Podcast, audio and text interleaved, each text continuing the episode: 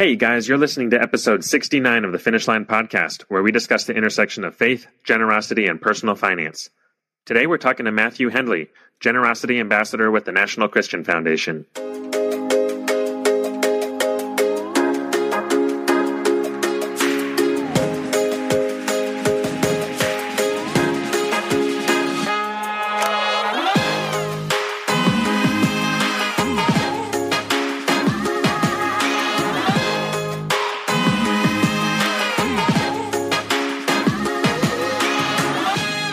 There, welcome to the show. My name is Keelan, and I'm here with my co host and brother Cody.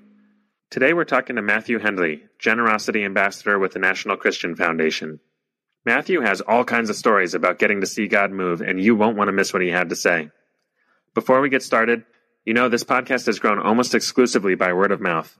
For those of you who have helped us get the message out there by sending a link to a friend or sharing on social media, we just want to say thanks. It really makes an impact. If you think this or any of our other conversations are thought provoking or inspiring, take a second to share it with somebody who might need to hear it. We have been blown away at how God has used some of these stories to make a radical impact in the world of generosity and missions, and you very well might be a link in that chain. All right, with that, let's get to the interview. All right, we're here tonight with Matthew Hendley from the National Christian Foundation. Matthew, thanks so much for joining us today. Yeah, hey guys, so good to see you and be with you. I appreciate inviting me in. So, why don't you kick us off just telling us a little bit about who you are and some of your story, how you got to where you are today? Yeah, I would kind of give you a big overview. I'm married to Shannon, 25 years. We have five children, three daughters and two sons, 22 to 10 year olds. So they're a joy. We have a busy home, as you can imagine. I've worked with National Christian Foundation for this is my seventh year, and it's just a joy of my life to be able to do what I feel like God's called me into for a career and to have that type of ministry. I get to serve financial advisors, generous families, and ministry charity leaders of all shapes and sizes. So those are the three buckets I tend to spend my time and energy with. But I live down on the coast of Georgia, South Georgia, between Savannah and Jacksonville. So yeah, the Lord got my attention as a teenage boy years ago. I'll tell you a little bit about my testimony and what God used to get my attention. So, grew up in a Christian home. My mother and father love the Lord, which is a wonderful gift. They're still in the same home that they were married and grew up in together over 53, 54 years now. Same home, Homerville, Georgia. But we had a back to school rally every summer. Some local families would put together kind of as a get ready for school, and they would have it at the local football stadium. And this year they invited a Christian concert called New Song. Now, New Song, you guys were probably not around, but it's an old Christian group. I was there in the stadium and heard the music. It was good. Heard a presentation of the gospel, which I'd heard dozens of times. I'd already joined the church, I'd already been baptized, but I was lost. And the Lord spoke to me in that setting by using a young man named Joe Merritt, who at the end there was some type of an altar call, and Joe rose to go down to talk to a counselor at the end of this service. And in my mind, I said, Joe, what are you doing? If you need to know anything about this Christian stuff, I know all about that. You should ask me. That was my attitude. the Lord basically just the heaviness of conviction, like I've never ever since even experienced. He came to me and basically said in my spirit, you're a fake and a phony. That's why Joe wouldn't ask you. And I was just broken. I was overcome. All my sin was really evident to me very clearly that I had wronged God and I needed a Savior. And I just sat there in the stadium. I didn't go and talk to somebody. I didn't make some public knowledge other than I was just broken. And I wept so terribly I could not even drive home. That's how serious this was. it was a radical encounter and I've never been the same. Never been the same. It totally transformed my whole world. So I've just had a wonderful journey with Jesus for about 30 years now. Ups and downs and growth and troubles I've created, but God has been so good. My sister had a big influence on my life. I have an older sister. She had come home about the same time, a little earlier in before I came to Christ and repented. She used an analogy. She had been off at a mission project to Florida for the summer with a group called Campus Outreach.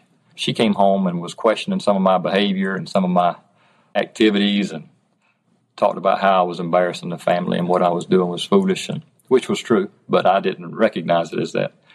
She used an analogy of a string that went through the room. She said, Picture a string that goes through the room. It keeps going as far as you could see on both directions. And she said, Now take some chewing gum and mash it. She pushed it on the string and she said, Now, your life is this, this little dot, and you're living for this dot instead of the string, the long line of eternity. That was the first time I'd ever considered what I was doing and why it mattered long term. So that was kind of a seed she planted early, maybe a few months prior to me hearing this message from the Lord at this concert. But and I know I had a lot of people pouring into me earlier things as I grew up, but those were kind of turning moments for me. And then I left and went off to school, and I had a college roommate. I had prayed for some Christian friends, and I just said, Lord, I need some Christian friends to surround myself with. And in a roundabout way, my roommate left, and another roommate came in who was an older Christian man that kind of mentored me and discipled me. He was about four or five years older than me, non traditional student at that point but was really what I needed. And so I grew a lot in college, and got involved in some Christian student groups and stuff. Met my wife, married then. We were married in college, lived in a little block building, family housing building. And she helped me grow a lot. She was further ahead of me spiritually for sure and challenged me a lot. Her prayer life, her understanding of scripture, her her devotion and faith, it really kind of kicked me in the pants and said, Hey, you you're gonna lead this life, you better get it in gear. And so that really motivated me to, to mature as a, as a man and grow. And so that was special. So those are kind of some of the big times I would say that got me to where I am. I've been in full time ministry for about, let's see, about 22 years. So I did teach high school for a few years, straight out of college. That was part of my ministry, but it was in a public setting. Then for 15 years, I worked at a home for troubled boys, where we took in boys out of the youth detention centers and county jails, adult correction facilities. They were up to 21 year olds. And we lived with them. We had them in our home as a residence, long term residence, and we kept them and basically loved on them, provided a family environment, family structure, discipline, Bible teaching, education, everything they needed. But so that was a good time of growth and challenge, but we raised our kids in that environment. And then I transitioned to NCF. So it's been a, I haven't moved around a lot. I've only been in two or three places, but the Lord's been really good to use us where we've been and be patient with me. So that's probably in a nutshell. Matthew, just having talked to you before, I know that generosity plays a huge part in your story. Could you just share some of the moments where the concept of generosity was first introduced to you and how that impacted your life? Yeah, I will. So naturally, as a young man, I was very entrepreneurial, always selling, buying, trading, I always worked as a kid, made money, always had my own money. And my parents were concerned. I remember my mother saying, you know, you're really a hoarder here. You, you got, you know, this is unhealthy kind of thing. But when I was radically delivered from this world of, of sin and confusion and all the negatives that I'd been living in, there's a verse in Ephesians that really kind of clarified for me what God was after, and it's Ephesians 4:28. He says, The one who steals must no longer steal, but rather he must labor, producing with his own hands what is good, so that he will have something to share with the one that has need. And my mindset was that more of a thief than of a generous giver. It was always to twist something to make it my advantage, to kind of con somebody, to make a bargain, to make a deal. To, and as a young man, it was in small, petty things, but it was still the heart of manipulate and trick and take advantage of. You know, it was all that ugly, dark side of our souls. But I believe God just radically deposited in me this spiritual gift of giving. I know people talk about that and they say you get a spiritual gift when, you know, when Jesus gives you his spirit. But that's really what happened. I had a whole nother perspective. I wanted to make money so I could help people and do cool stuff. And it God gave me opportunities to practice this faith. I mean, just wild stuff. And I could go on and on with stories, so I'll share a few, but I don't want to take too much time. But, you know, my parents, they modeled generosity for us. I mean, I saw them give an awful lot.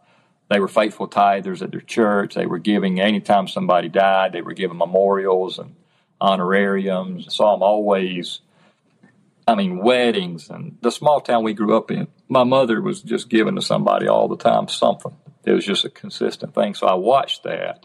They never talked about it much. I don't remember them saying, like, this is what we do and why we do and what you should do. But it was just kind of catching them, seeing them do it. So I was naturally, when I became an adult, I thought it was natural to give. I didn't feel like it was some awkward, weird thing I had to start doing, or I didn't feel like it was an obligation. I just had a desire to do it. But it was interesting. God started giving me these little assignments, like I'm going to test you here and see if if you'll step into this. And so Shannon, when we married, she just kind of went along with it. She's been on this wild ride. We've had a single income home for 25 years, and she's never really just said, "Hey, we can't be doing that," and stop, and you're scaring me. You know, I know she feels that way sometimes, but she's just going along with it, even when she's nervous. And then what happened was, as I began to test this and a try God, so to speak, he would always prove himself in really cool ways. But I was isolated. I didn't know other Christians live this way because we never talked about money, right? You never shared with others what you were doing or what you thought was valuable or in our generation people just didn't do that well at all you didn't talk about money with your family you didn't talk about it with your church family or your friends it's just kind of this quiet keep it all to yourself stuff but then one day i'm a cyclist historically have been that i would bike a good bit we would do this bike ride every summer with all of our boys from the boys home it would be a big fundraiser and a tour and let them speak and raise money and we would do about 500 miles in a week that was the normal summer. We would do that in the summer. And we were going down to Florida along A1A. And I had heard about this ministry called Generous Giving, who you guys know, Todd Harper. So I looked it up. I said, Well, I'm going to be going near Orlando. I'm going to go see this guy. I want to meet. Sounds cool. They're generous givers and they love Jesus. Got to be something neat I want to check out. So I called Todd, tell him who I am. He doesn't know me from anybody. And I said, Hey, I'm coming by. I'd like to come meet you and hear your story. And he graciously invited me to do that. And he started telling me about these retreats called A Journey of Generosity. I said, man, that sounds amazing. And I'm thinking nobody's doing what I'm doing. I'm thinking nobody's in this space of living generously, trying to be creative. But there's this whole world of generous givers, and they're everywhere, and there are lots of them. And I'm like, I had no idea. I'm on this little island down in South Georgia, and I've never even had these conversations with people. And so I talked to Todd and he invited me into one of these jogs. Now, now let me back up just a little bit. Something that was really formative for me early on as a believer, probably in my late teens, early 20s, was I would listen to Christian radio a lot. When I got saved, I basically quit listening to secular music. I still listened to it some, but I just didn't. I wasn't drawn to it like I had been.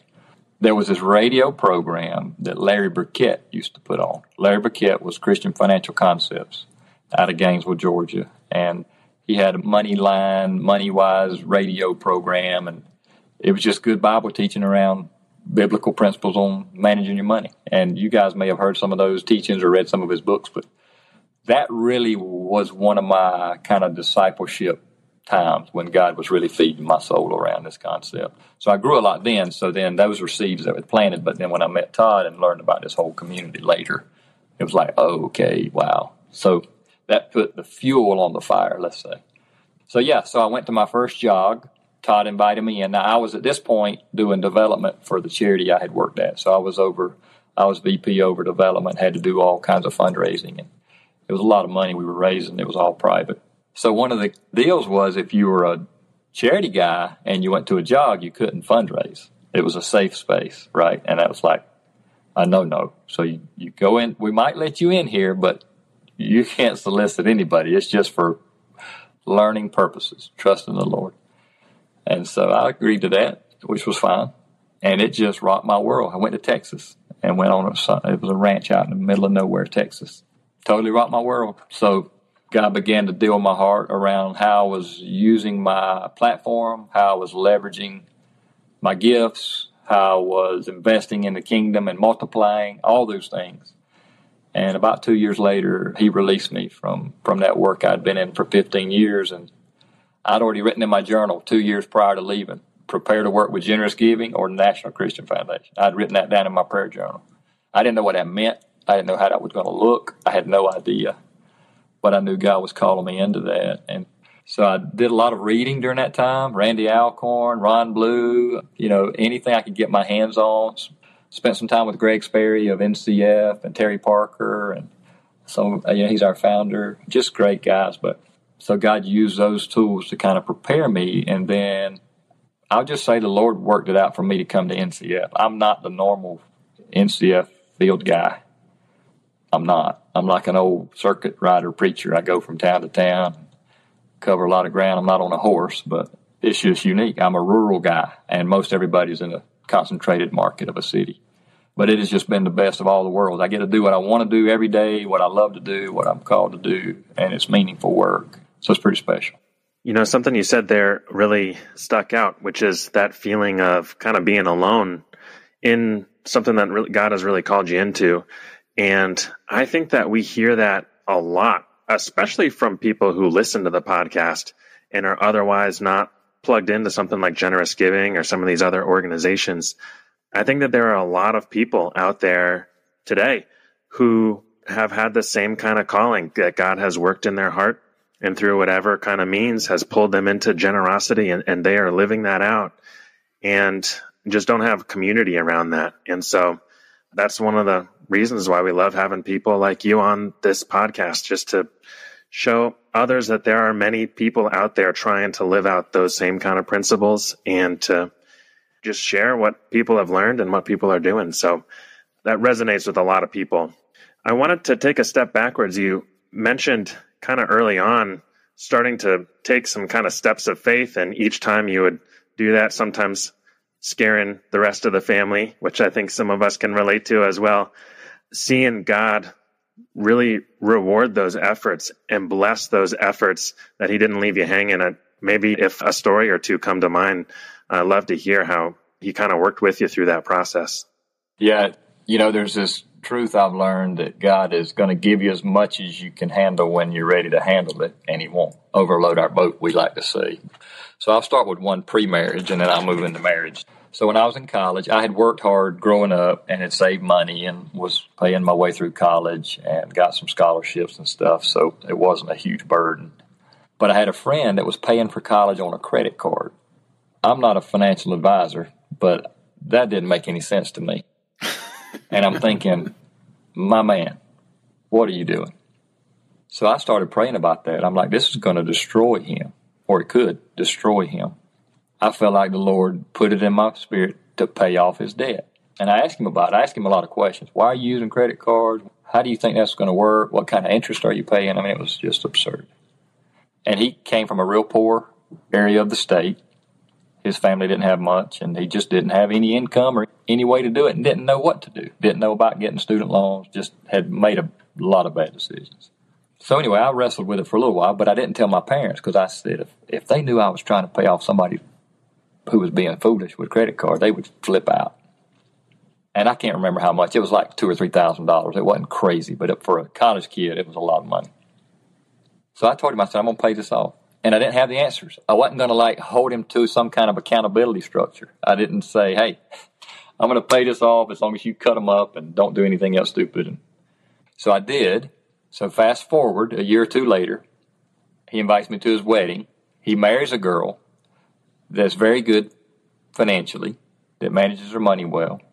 And the Lord reminded me, see, I knew what he needed. You did what I asked you to do. I took care of it. Now, I might not have ever gotten to see that side of the story, right? He doesn't always let us see what he's doing. But that was just a huge motivator to me to say, hey, just step into this deep water. It's okay, and something good will come from it, even if it feels awkward. So that was a pre-marriage story. So then we get married, and Shannon's older than I am, so she was working during me finishing my master's at college, and I work part-time job, and she has a social work background, so she was in the social services world. So we weren't making much, but we were still giving. We were faithful tithing and giving and doing as we had income. But we met this young man who didn't have a father, that was trying to go to school to be a youth minister. And I said, well, shoot, we can help pay his college. We've got extra income. So we started paying for his college tuition. We set up a checking account for him and started sending him to school. Never really even questioned if it was a good idea or bad idea. We just said, hey, here's a need. Here's a guy that needs help. We're going to help him. And we got to do that. We didn't pay the whole full tuition, but we did help him a lot.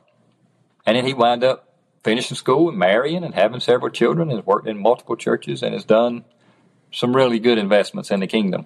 Now, if that didn't happen, it was still the right thing to do. That was a cool thing. I want to tell you a time when I really missed an opportunity because I know God had asked me to do something and I was just disobedient because that happens too. I've had that multiple times, sadly to say. I wish I would listen well and obey quickly. But this was a Christmas time story. I was in a, one of the big box stores with about three kids dragging around near Christmas, which was just a terrible idea. Who does that? but I was last minute trying to get whatever it was. I think I was actually just going to buy diapers and groceries. I was not like Christmas shopping. But there were hordes of people everywhere. I've got a kid in the buggy, a baby in a car carrier thing, and one dragging behind me, you know, holding on to my pants or something. And I see this little girl walking down the aisle, and it was very obvious to me she was not with an adult, but she was probably maybe eight, ten years old kind of nappy head, unkept a little bit. And it was just as clear as the bell. The Lord was like, You need to buy her a bicycle. It was as clear as a bell, like we're talking. And I didn't hear him out loud, but in my spirit, I knew he was telling me to do that. And I just kind of stopped right there in the middle of this chaos. I grabbed the buggy and I'm looking around. I've got all these kids and they're everywhere. And I'm like, Lord, this doesn't make any sense. I wouldn't even buy my kid a new bicycle. I mean, I'm buying bicycles at yard sales and flea markets and somebody gave me a hand me down. I mean, I don't buy things like that. That's not my style. I'm a simple, conservative, fiscal tightwad, you know, even though I'm generous. So I'm like, Lord, that doesn't make any sense. I wouldn't even buy my own kid a new bicycle. Why would I buy this kid a bicycle? So I sat there for probably about a minute. It felt like forever, but it was probably about a minute. And I took a deep breath and I was like, okay, I'm going to do it. I'm going to do it the kid had left at this point. The, the girl had left. And I said, okay, I'm going to go find her. I'll find her parents and I'll just offer to buy her a bicycle and tell her the story that the Lord wanted me to buy her a bicycle and she'll think I'm crazy, but I'm going to do it anyway. So I start looking for her around the bicycles. She's nowhere to be seen. So I start walking down the toy aisles, and there are thousands of people in the store, it feels like. Can't find her down the toy aisle. So now I'm starting to panic. I'm kind of like, uh oh. So now I start going down the grocery aisle. I walked the store for 15, 20 minutes. Never saw her again. And it was really just like somebody punched me in the stomach and kind of knocked the wind out of me. I mean, I was physically sick because I knew what the Lord had said do. And here I was being stupid and foolish and stubborn. And what I really did is I did two things. One, I grieved him, which that's terrible. If you've ever done that, you know what I mean. It's like grieving your mother, your grandmother. You're just sick about it. You just are stupid. So that was one feeling. But the other thing was just the fact that he was clear on what to do and I was just disobedient. And that was just, it was heartbreaking. And I've done it since. That was a time that was very clear that I just missed the blessing. And that little girl might have been an angel just to see if I was going to obey. Who knows? But she disappeared on me. That was just terrible. So I hate that. I'll share one more story here, and I've got a bunch of them. But we were at church one Sunday, and we had some visiting missionaries who were trying to prepare to go to Bolivia.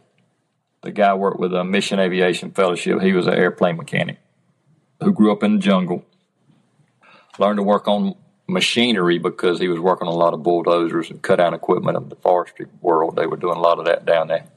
And then met some missionaries, came to Christ. His family sent him off to school, gets connected with MAF, and goes back to work down there on airplane for the missionaries. Really cool story. Married an American girl. So she spoke English. He spoke pretty good English, but not great. And they were raising money to go to Bolivia. So I said, Well, I'd like to take you to lunch after church. I'd like to take you to lunch, get to know you, hear your story, learn about your family. So he did. I said, What's it going to take to get you to Bolivia? He said, It'll take $5,100. I said, Okay. Now, I had been saving money for a van for my wife. We had about three or four kids at this point. I can't tell you how many, but let's just say three or four. And I've been saving diligently. I'm working at a nonprofit, making about thirty thousand a year. Five, four, five kids. We were just making it, let's say. So I'm saving diligently to buy this van. And I had a little van fund. And the Lord was like, You could send him to Bolivia. And I was like, Yeah, I could. But surely you won't want me to send all that van money to Bolivia, then how am I going to buy a van? we talk like that. I'm like, come on now, Lord, do you really want me to do that? So I wrestled with it. I went and talked to Shannon. She didn't even blink. Yeah, I think we should do it. I said, okay. So I told him, I said, we're going to send you to Bolivia. Now, he didn't know I'd been saving for a van, okay? And I didn't tell him. We sent him to Bolivia. Well, as a side business, we had an onion business. We were living in Vidalia, Georgia. If you ever heard of the Vidalia onions, that's what they're known for. It reminds you, it's a sweet reminder of things, you know, people like sweet onions. But in the spring, we would sell onions to other groups, churches, schools, civic clubs, that kind of stuff. We would sell them in volume, big wholesale bulk. And that year, I sold about three times of what we ever sold before. Tractor trailer loads full. And I had enough money to buy a van cash at the end of the season. That was about three times what I had sent to Bolivia. So it was just the Lord saying, hey, you know, it's all mine. Don't overthink this thing. I have a bigger plan. And whether I had a van or not out of it, it didn't matter. But that was just a reward for being obedient, I think, and investing in something special. And so I've had things like that. You know, it just keeps happening. It's usually not some radical big thing because we're not radical big givers. We're percentage givers, but it's big compared to what we have, you know? So that's been pretty crazy. And then as far as my ministry, you know, I've been able to lead since probably my first jog. I've probably done about 30 or so generosity events and jogs. Trained a lot of leaders in jogs and tried to multiply that movement. So that's been just a special way to keep that momentum going, you know, teaching others to do similar things. Been pretty special, but yeah, that's a story or two comes to mind. Yeah, Matthew, it's so clear that you just have over time lived a life where it's easy to recall dozens of stories of these moments where God worked in your life or gave you an instruction. And when you obey and you take advantage of that opportunity, it brings so much joy in that moment. And then when you get to retell it or share it with your wife or whatever you do with that story is up to you. But it just is a gift that God's given you that opportunity to live into his story for that moment. But I think we all know that it's not every moment of every day that you're experiencing that joy of giving. There's kind of the time in between these stories. And I'm hoping you can share a little bit more about what goes through your head in between these stories. Yeah, yeah, good point. Because it's not every day those things happen, and sometimes it's confusing. Like, what are you doing, Lord? You know, is this a good decision? Am I being reckless? Am I being haphazard? Like, I'll tell you, there was a time when I was getting a haircut, and the barber, who I knew was a believer, was really in a lot of pain physically. And I said, "What's wrong?" And he said, "I'm having all kind of back and neck spine stuff." I said, "Well, tell me what are you doing?" He said, "Well, I need an MRI and I need surgery on my discs that are herniated." He said, "But I can't afford an MRI." I said, "Wow." I said, "Wow, how much is an MRI?" He said, "Well, it'd be about three thousand dollars to do the scans they want to do before they'll do the surgery." I said, "Wow." That's expensive. Do you have insurance? No, don't have insurance. So I'm sitting there getting a haircut, and the Lord's like, You could do that. I'm like, Yeah, but who buys your barber a $3,000 MRI? You know, I, I might create a panic or something. I really wrestled for about two weeks. Called him up.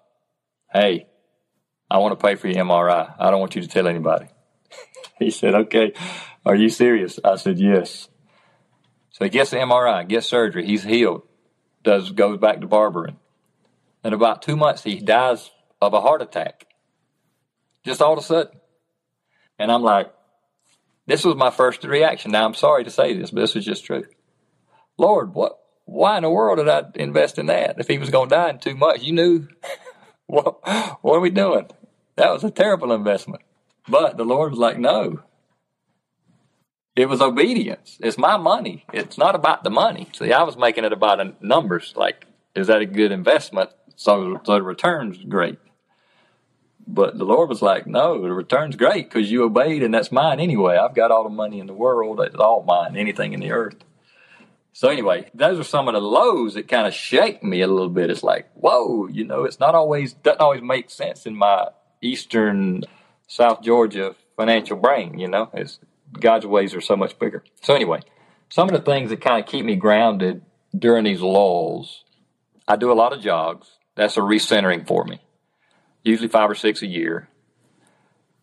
And I've never done one that I felt like was a waste of time.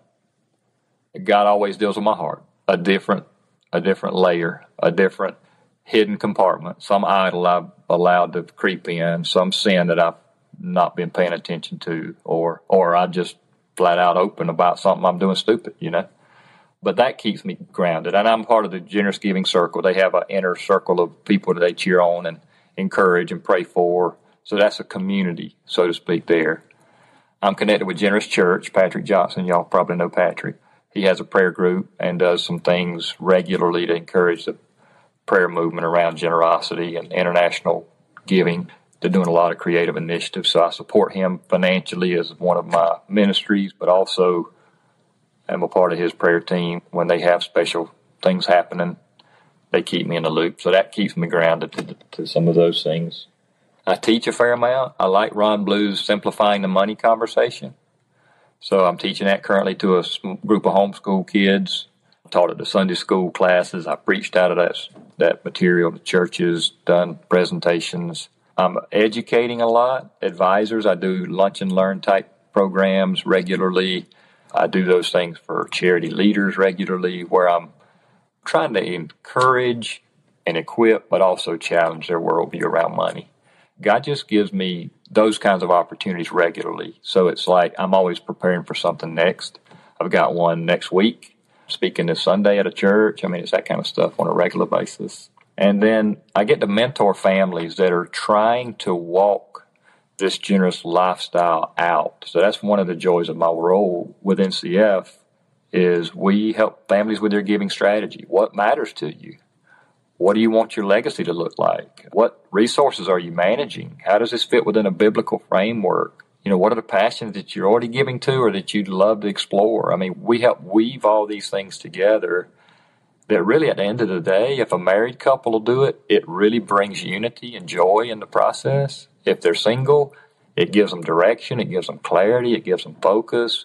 Now, it's hard work because it's spiritual. The heart, money matters or heart matters, and it's close to the heart. And if people will let you into that space, that's a special trust that we get to build with those families and so I see it as a serious business. I don't see it as a kind of a just a lighthearted, you know, maybe a nice thing to do. I see it as part of a ministry. I really see my role more like a financial pastor, so to speak. I'm trying to shepherd their heart around what's good for them, what's good for the kingdom, what I've learned, and then we're learning together. So it's not like I have the answers to a lot of the challenges we run into, but that's special stuff. I mean, it's not, I realize it's unique that we get to step into that. Yeah, it sounds like a big part of the way that you stay grounded is one community, which is, I mean, so important and so prevalent throughout scripture as well that the church and how God grows each of us is through community. And it is true for generosity too. If you want to grow in generosity, you need to find a way to surround yourself, whatever that looks like. And you just mentioned several ways to do that.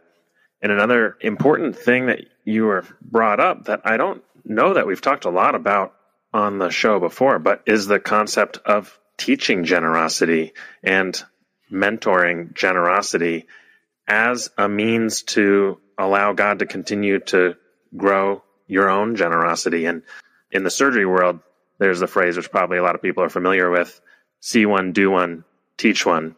And you know that's how we learn in medicine you first you watch and observe somebody else doing it then you practice it yourself and then you teach it as a means to become better and i think what you were saying is actually very profound that as you go through the process of teaching which and i don't just mean in your role at ncf but you know at your church or with people that you know the homeschool group that you talked about those are things that anybody can do you know you don't have to be on staff with a major nonprofit organization in order to do those kinds of things. And I think God works through those in a powerful way.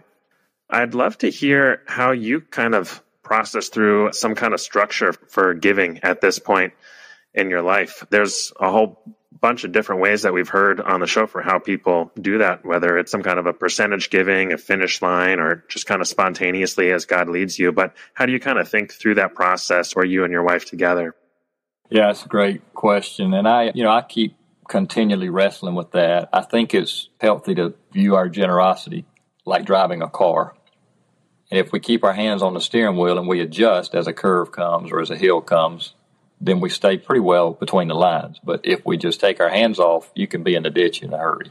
We've always tried to give beyond what was comfortable. That's kind of been our philosophy. We've always lived within our means, so I don't take on expenses beyond what we can pay. We've avoided a lot of debt, so I've had friends with two working incomes that had three or four times the, the income we did that were unable to give because they were so strapped with stuff. So we've lived simply. We've just chosen to do that to keep some margin. But I'll be frank with you, I realize we're some of the wealthiest people in the world. I mean, we forget that as Americans, but you know, I'm in the top one or two percent of the wealth of all the world. So when I ask God, okay, so why? Why did you give me so much wealth? Why did you place me in this position and give me the education and the background and the training and the skills and all those things? Well, I have to answer it with because He wants me to be a pipeline to others, right? It's not a reservoir mindset, it's a pipeline. So I'm looking for creative ways to invest in people. And I love to come to a charity. Like I've started several church starts and plants, and I love getting folks going, you know, and getting them into new something. They're trying to get established, they don't have income, and we can just put some fuel in the tank. I love doing that.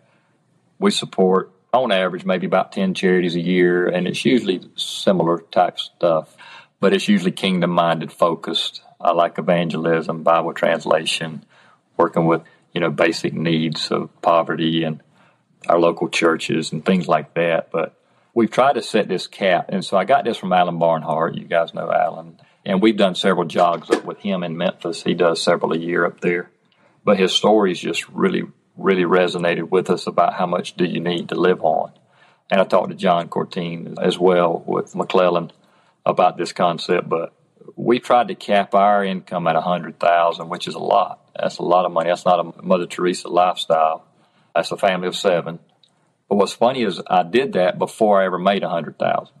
So it was like this goal, like, hey God, if we ever get to this, whatever we make over that, we'll give it away. Well, it wasn't long before we hit that. I was playing with the stocks, buying stocks, and really just kind of doing it. A friend of mine had taught me some things, and I was like, Lord, whatever we make here, we'll give it away. And I was making all kind of money out of the stock market. And you know, it was hot for the last few years. But it was funny. It's like when you commit those things, the Lord just does, He does prove Himself. And it's, you know, we were able to give about 20%. It's kind of where we, we've been landing. We may have to adjust that. You know, the kids are getting college age and transitioning and a lot of medical bills, things like that. So I'm not like really stuck on it like it's some legalistic way, but that's where we've kind of landed right now. And we've moved into a neighborhood and a market that's more costly to minister to those families that have much. And it's not, that's not your normal missionary thinking, right? It's like we're actually intentionally moving in among those with influence and affluence so that we can invest in those families. And I just felt like that's what the Lord wanted. And so we just sold a farm we had and a home we had that we all loved and it was comfortable and set up like we wanted but we felt like that was not a good use of our time and a good use of resources and uh, our skills and our calling. And so we've kind of stepped into this unknown land a little bit. It's good and it's going to be great. And the Lord's already confirming it in many ways, but we've intentionally done that. And so, you know, I don't know what the Lord's doing exactly and how He's going to use us continuing to do it, but I get so much favor when I go to spend time with these families because I've been around generous families so often and generous business leaders and you know they this is what they rarely have. They rarely have a trusted friend that's an advisor that's not asking them for something. And so I have that freedom to step into that inner circle just as a charitable advisor and to really build trust and to hear their heart and to deal with family dynamics and Gen 1, Gen 2, Gen 3 issues. I mean, we deal with all the hard stuff, but these families need love, they need care, they need concern, and they're often forgotten about because they have resources. People are like, oh, they don't need any help. They're taken care of. Well, they may be taken care of financially, but there's a lot of other issues that need to be addressed. And so that's the population that I've been asked to serve and feel like it's part of the ministry we've stepped into. And I get a lot of joy out of it. I really do. And I see a lot of impact and influence when the Lord changes minds. That's what's cool is you get to see the ripple effect. So that's fun stuff. Matthew, I think that's a really interesting point that you make. And if you think about it from a worldly perspective, as you move into an area there where the median income is higher, you might think that population is not the neediest in terms of financial help and advice and whatever it is. But I think when you take a look at the statistics that I think we're all familiar with around generosity, as income increases, there seems to be a proportional drop off in generosity, which is really interesting. So you've stepped into this need, which is kind of under the surface. Unless you're looking for it, it's really easy to miss because the dollar amount that's given away might be increased, but the impact on the heart level, it's hidden. And when you step into that relationship and put yourself around someone, you really get to know them. You get that opportunity to really kind of share some of these stories that you have and just be a trusted friend and, and advisor in that way. I'm really curious for how your decision to set a finish line for yourself changed the way that you think about money and then also allowed you to walk alongside others in the same kind of perspective change. Yeah, there's definitely a relationship to what I would say practicing what we preach. Really, all I'm doing is inviting others to join us, and we're trying to practice. I never act like we have it figured out, and this is the formula because God asks different families to do different things. But I do know this: if you won't be generous with five dollars, you won't be generous with five thousand. So it's not a numbers game; it's a percentage game. So try to help the family. Let's just say the family that has five million to steward they need to be generous with that five million just like I need to be with my five thousand. We're both accountable for what we've been given, right? And just helping them see that and treating them as real people and not trying to get something from them. The challenge with affluence, and it's almost a curse in our culture, because the more affluence you have, the more isolated you become. You're trusted friends are all your advisors that you're paying. your attorney, your accountant, you know, your investment teams, and nothing's wrong with that. They give great advice, and I've had men tell me that some of their most spiritual growth moments came from their financial planner. I mean, which is pretty special. So, but it's hard to relate. So, just we just try to treat people like individuals and not based on what they have. Just try to get to know them on a real heart level and just being vulnerable. And hey, we've got issues and these are things we struggle with and and people seem to really draw into that because it's just unique. It's not there are not many places where we can just be vulnerable and be real and not make it about who has the biggest, nicest, whatever.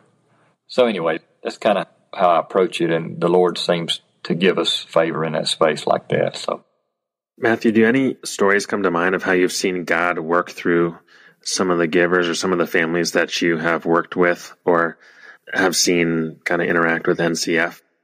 Yeah, yeah, Keelan, I get to do so many of those great stories regularly. I'll share a couple. I actually got a text this morning from a friend that I took six men to Montana on a fishing trip. And we did a journey of generosity. And it's been radical for many of those guys. Their whole trajectory has changed. What they're doing with resources, gifting from their businesses, teaching others. I mean, it's just been special. But he sent me a reminder this morning and said, man, this was the most special time. And I, it's been a couple years, you know, so it just keeps rippling. But one family that I serve had wanted to take care of pastors as they retired. So picture picture a faithful bivocational pastor that's not really made much money his whole career, very little insurance. He retires, and most of the time we put him up on a shelf and act like he's not valued anymore which is tragic, but that's typically what I see. So we had this family that said, hey, we want to invest in pastors as they retire and their spouses to care for their medical needs, whatever it may be.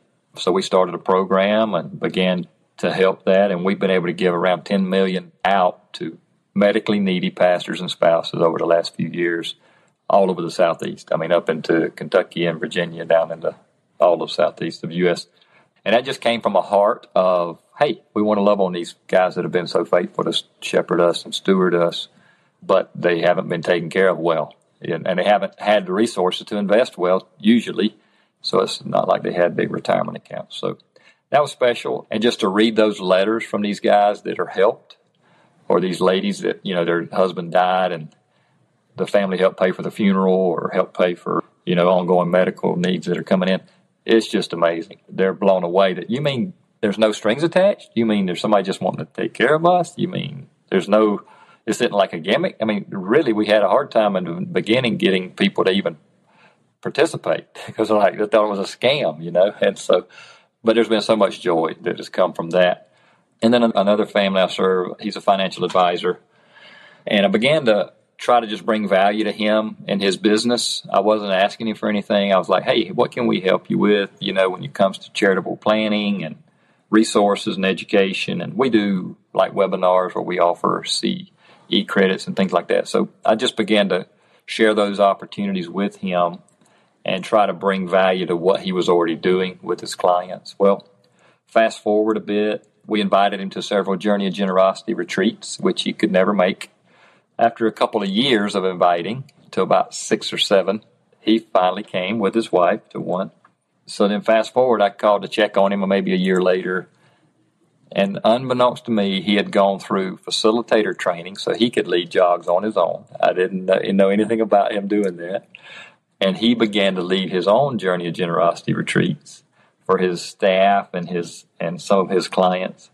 He's opened over 49 donor advised funds that I know of to help his clients give money away and has set goal to hit 100 million in generous gifts from his clients. He's got over 400 or so families that he serves. He set some goals. Hey, we're going to help give away this money. We're teaching people to be generous. He disciples them around biblical concepts. He's gone gone with me to Kingdom Advisors Conference, which is next week. It's just been a special thing, and now we're partnering together to host some jogs for his clients. So we're doing that together. But he's multiplying, you know, he's replicating and he's investing and just helping steward these families and really cheering them on. And he's seeing a lot of good fruit. So just to be a part of that in some way and to encourage him, man, it's just been it's been amazing. Those are the kinds of things I get to see, and there are lots more, but those are two that stood out to me recently. So, what kind of obstacles either from your own experience or from your observations and your conversations and relationships with others get in the way of people leaning into generosity in a more intentional way? Yeah, great question, Cody. There's definitely similarities with all of us, right? What I struggle with, most everybody struggles with. That's that's in general, I think. I would say simply it's fear and greed. That's the two sides of the coin usually a scarcity mindset. I'm not going to have enough. You know, what if this happens? What if that happens? We try to plan for every contingency known to man. You know, most cultures don't even buy insurance. That's not even a thing. We have insurance. I made a list recently. I was writing a blog on something similar, and I was making a list of all the insurances. And it was insane. It was every contingency known to man that we wouldn't need God, right? As long as we can fund it, whatever happens, we're going to be fine. Well, that's not a generous mindset. That's a fearful mindset. I've had friends that have had much, but they don't share it. They chain it down, they lock it up, they put four or five padlocks on it because they're worried somebody's going to steal it. That's not generous. That's not sharing what God's given us with others. Then I know other families that are very generous. They have a nice home, welcome others in to use it. They have a vacation house. Yes, please go share it, share it, share it. I think fear is a big one. And then greed, when I say greed, that's a word that we rarely talk about in our culture. And we talk we rarely talk about it in the church, but if we're honest, most of us struggle with greed in some way. It's kind of a under the radar type sin. It's like people just kind of ignore it a little bit. You kind of just push it to the side. Because I can look at my neighbor and I can say, yeah, I'm not as greedy as they are. Or I can look at my friend, I can say, yeah, but I don't have what he has or she has. So we justify in some way, but greed is a heart matter. And to me, it tends to manifest in this idea of keeping versus giving. That's kind of how it tends to show up. It can be clothing, it can be books, it can be tools, it can be vacations. It doesn't matter what it is. We can turn it into an idol. We can tend to keep versus sharing. And the danger, so to speak, there's this journey I'm trying to walk in and living is it's pretty radical. It's a little scary, a little dangerous. It's not safe and secure kind of stuff. It's uncomfortable, but uncomfortable in a good way. And it keeps breaking this grip of greed. If I have this feeling of greed and I give, it just knocks it back. It takes its authority and power away and it just gives you liberty.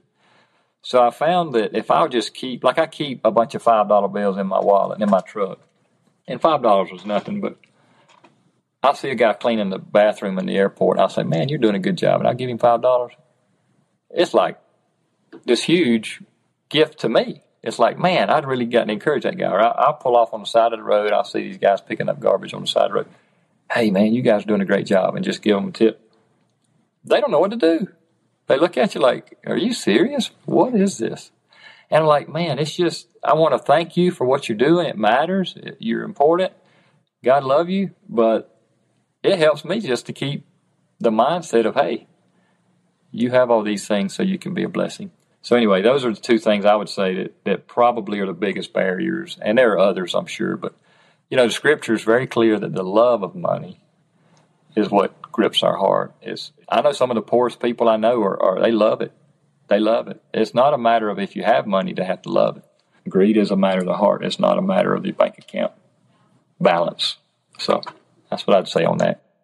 Yeah, it's so true. And the funny thing is, both those, fear and greed, come back to control. And we just have this really strong, well, I know I do, and probably most people listening have a deep desire for control. And, you know, basically what that comes down to is a desire to not have to rely on anyone, and included in that is God. When in fact, we are designed to always depend on God in all things, not just in our finances. And so generosity is very much so the opposite of that in so many ways. But as soon as you give something away, you're giving up control of it. You're giving it over to God or whoever you're giving it to, and it's out of your hands at that point.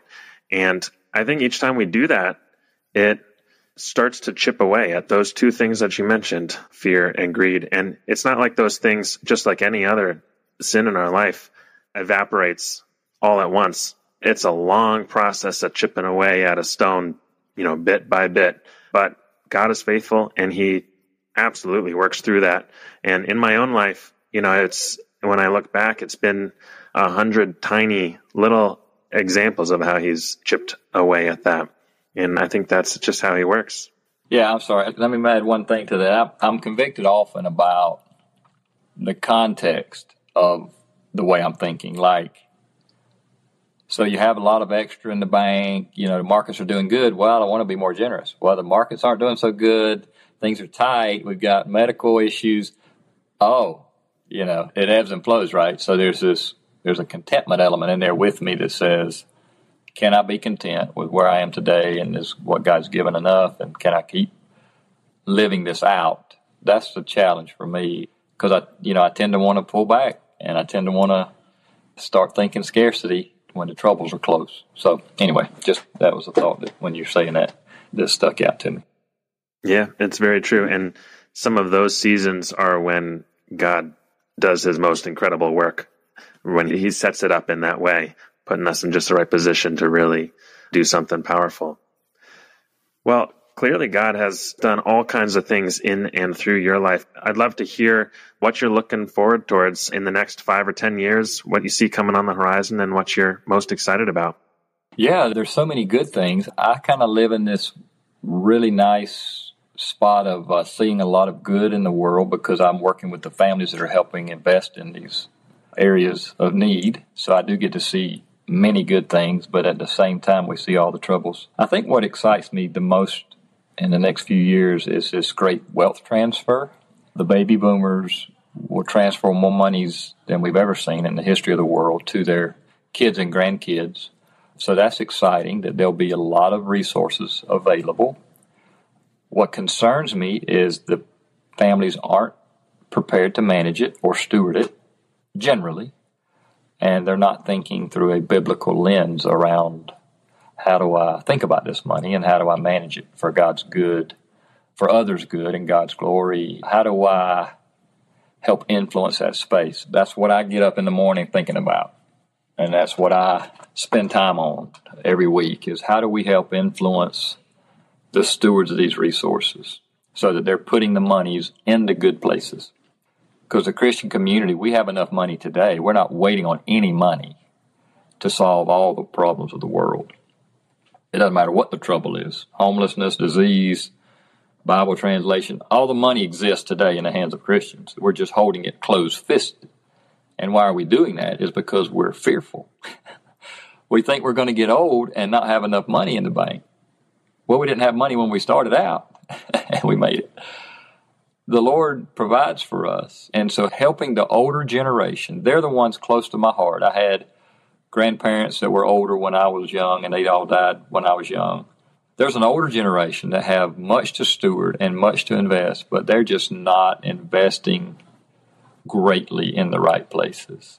And I'm not sure if it's out of some deep sense of selfishness. It's probably more out of ignorance in my mind. They haven't been educated, they haven't been challenged. How much is enough? What does God want you to do with all His money? How much should you leave to your kids? How much should you leave to your grandkids? Will it help them or hurt them? They're not being asked those questions often. So that's why I spend a lot of time with financial advisors because they're the gatekeepers. They're that trusted advisor. They have more influence than the pastor on those families, usually. So if I can invest in those places, help men and women steward well, finish well, transfer well, and then find joy while they're alive. I get so frustrated with families. This is the standard answer. Well, when we die, we're going to leave this to our kids and grandkids. We're going to split it evenly. Well, why are you doing that? Why are you not giving it now and enjoying seeing where it's going? Do your grandkids need $3 million apiece? Will that corrupt them or will that really be a blessing to the kingdom and their community and your great grandchildren? they're not even remotely asking those kinds of questions. And it's one of our jobs is to help gently lead them into the places of saying, okay, so we've been blessed greatly. For what purpose? So that we'll be a blessing. So that we can make an impact in our legacy. So we don't wait till we die and leave it all behind and let y'all figure it out. But I run into those conversations on a regular basis, and it's it's challenging. But I'm looking forward to multiplying our efforts. We've got a lot of good momentum. There's such good generosity work going on in the international space. A lot of church leaders are grabbing a hold of this message and sharing it with their people and their congregations. I don't see it as much in the States, but I do believe that God is still moving in the hearts of his people here with generosity. People that have much tend to not think much about how to manage their money when it comes to investing in kingdom places. So anyway, I look forward to those kinds of things and there's a lot to be done. I feel like, you know, people say, hey man, you're burning a candle at both ends. Well, that's true. But, you know, I can rest in heaven. I've got one shot at this. And so we grind every day from early to dark, trying to get as much accomplished as we can because this is battleground. This isn't a playground. This is war zone, and this is frontline work. If you're dealing with people's hearts and you're dealing with money, the enemy doesn't want it to go into the right places. He doesn't want it to be a blessing. And so we, we're doing all that we know to do to really cheer people on and encourage them in the process. So. Matthew, I really enjoyed hearing some of your stories and about the work that you get to do every day and the way that you serve people. How can our listeners learn more about the National Christian Foundation and the work that you're doing?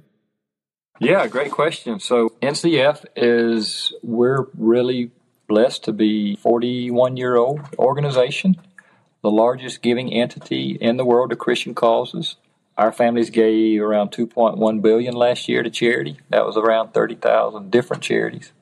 So we get to see a lot of great monies released that's really our mission is to mobilize money through biblical generosity, by inspiring biblical generosity. So we have a website, ncfgiving.com, that has a whole plethora of resources, videos, books, library, concept sheets. We do a lot of non cash giving. So most charities is funded by giving. About 80% of charities funded by giving cash. But the larger asset base is the non cash world.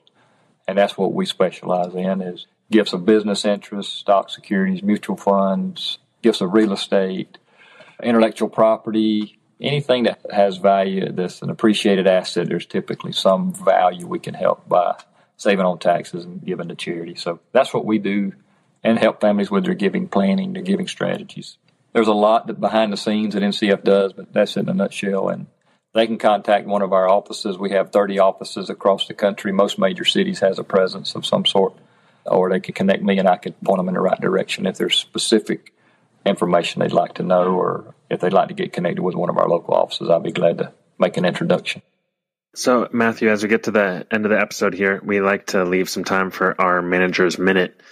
And we like to leave our listeners with one practical action that they can take step into their role as stewards and manage God's wealth wisely. So, do you have any suggestions for today? Yeah, thank you for thinking of that. So, here's what I would leave you listeners with is our responsibility to manage God's resources. It's my responsibility to manage what He's given me. It's your responsibility to manage what He's given you. And we use the word stewardship lightly, but I think stewardship is a lifestyle. It's all that we have, all that we are, managing it well. So I would challenge you to teach that to your children. Make it a part of your family's devotional time, Bible studies. Teach that to your small groups at your churches.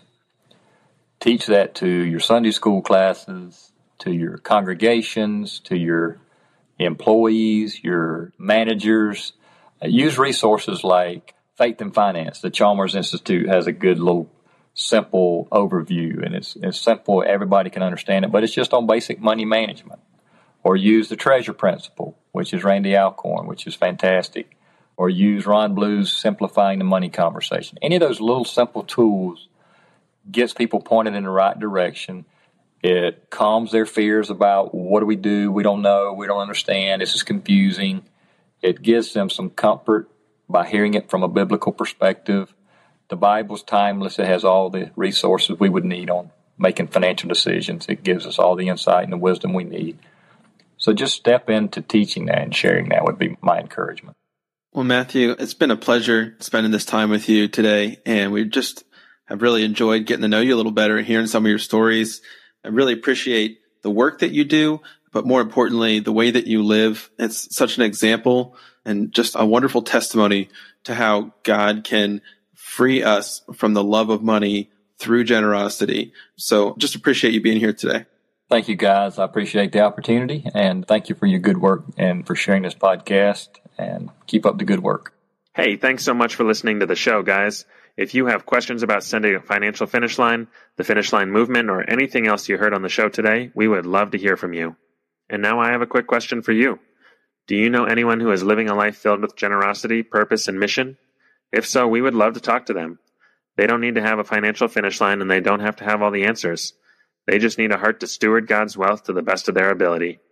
If you know someone like that, we would be honored if you would connect us. You can reach us on Instagram at Finishline Pledge, through our website at finishlinepledge.com, or by email at hello at finishlinepledge.com. Finally, if you want to find any of our references or links from today's show, you can always find them in our show notes at finishlinepledge.com slash episode 69. That's all we have for today. We'll see you next time.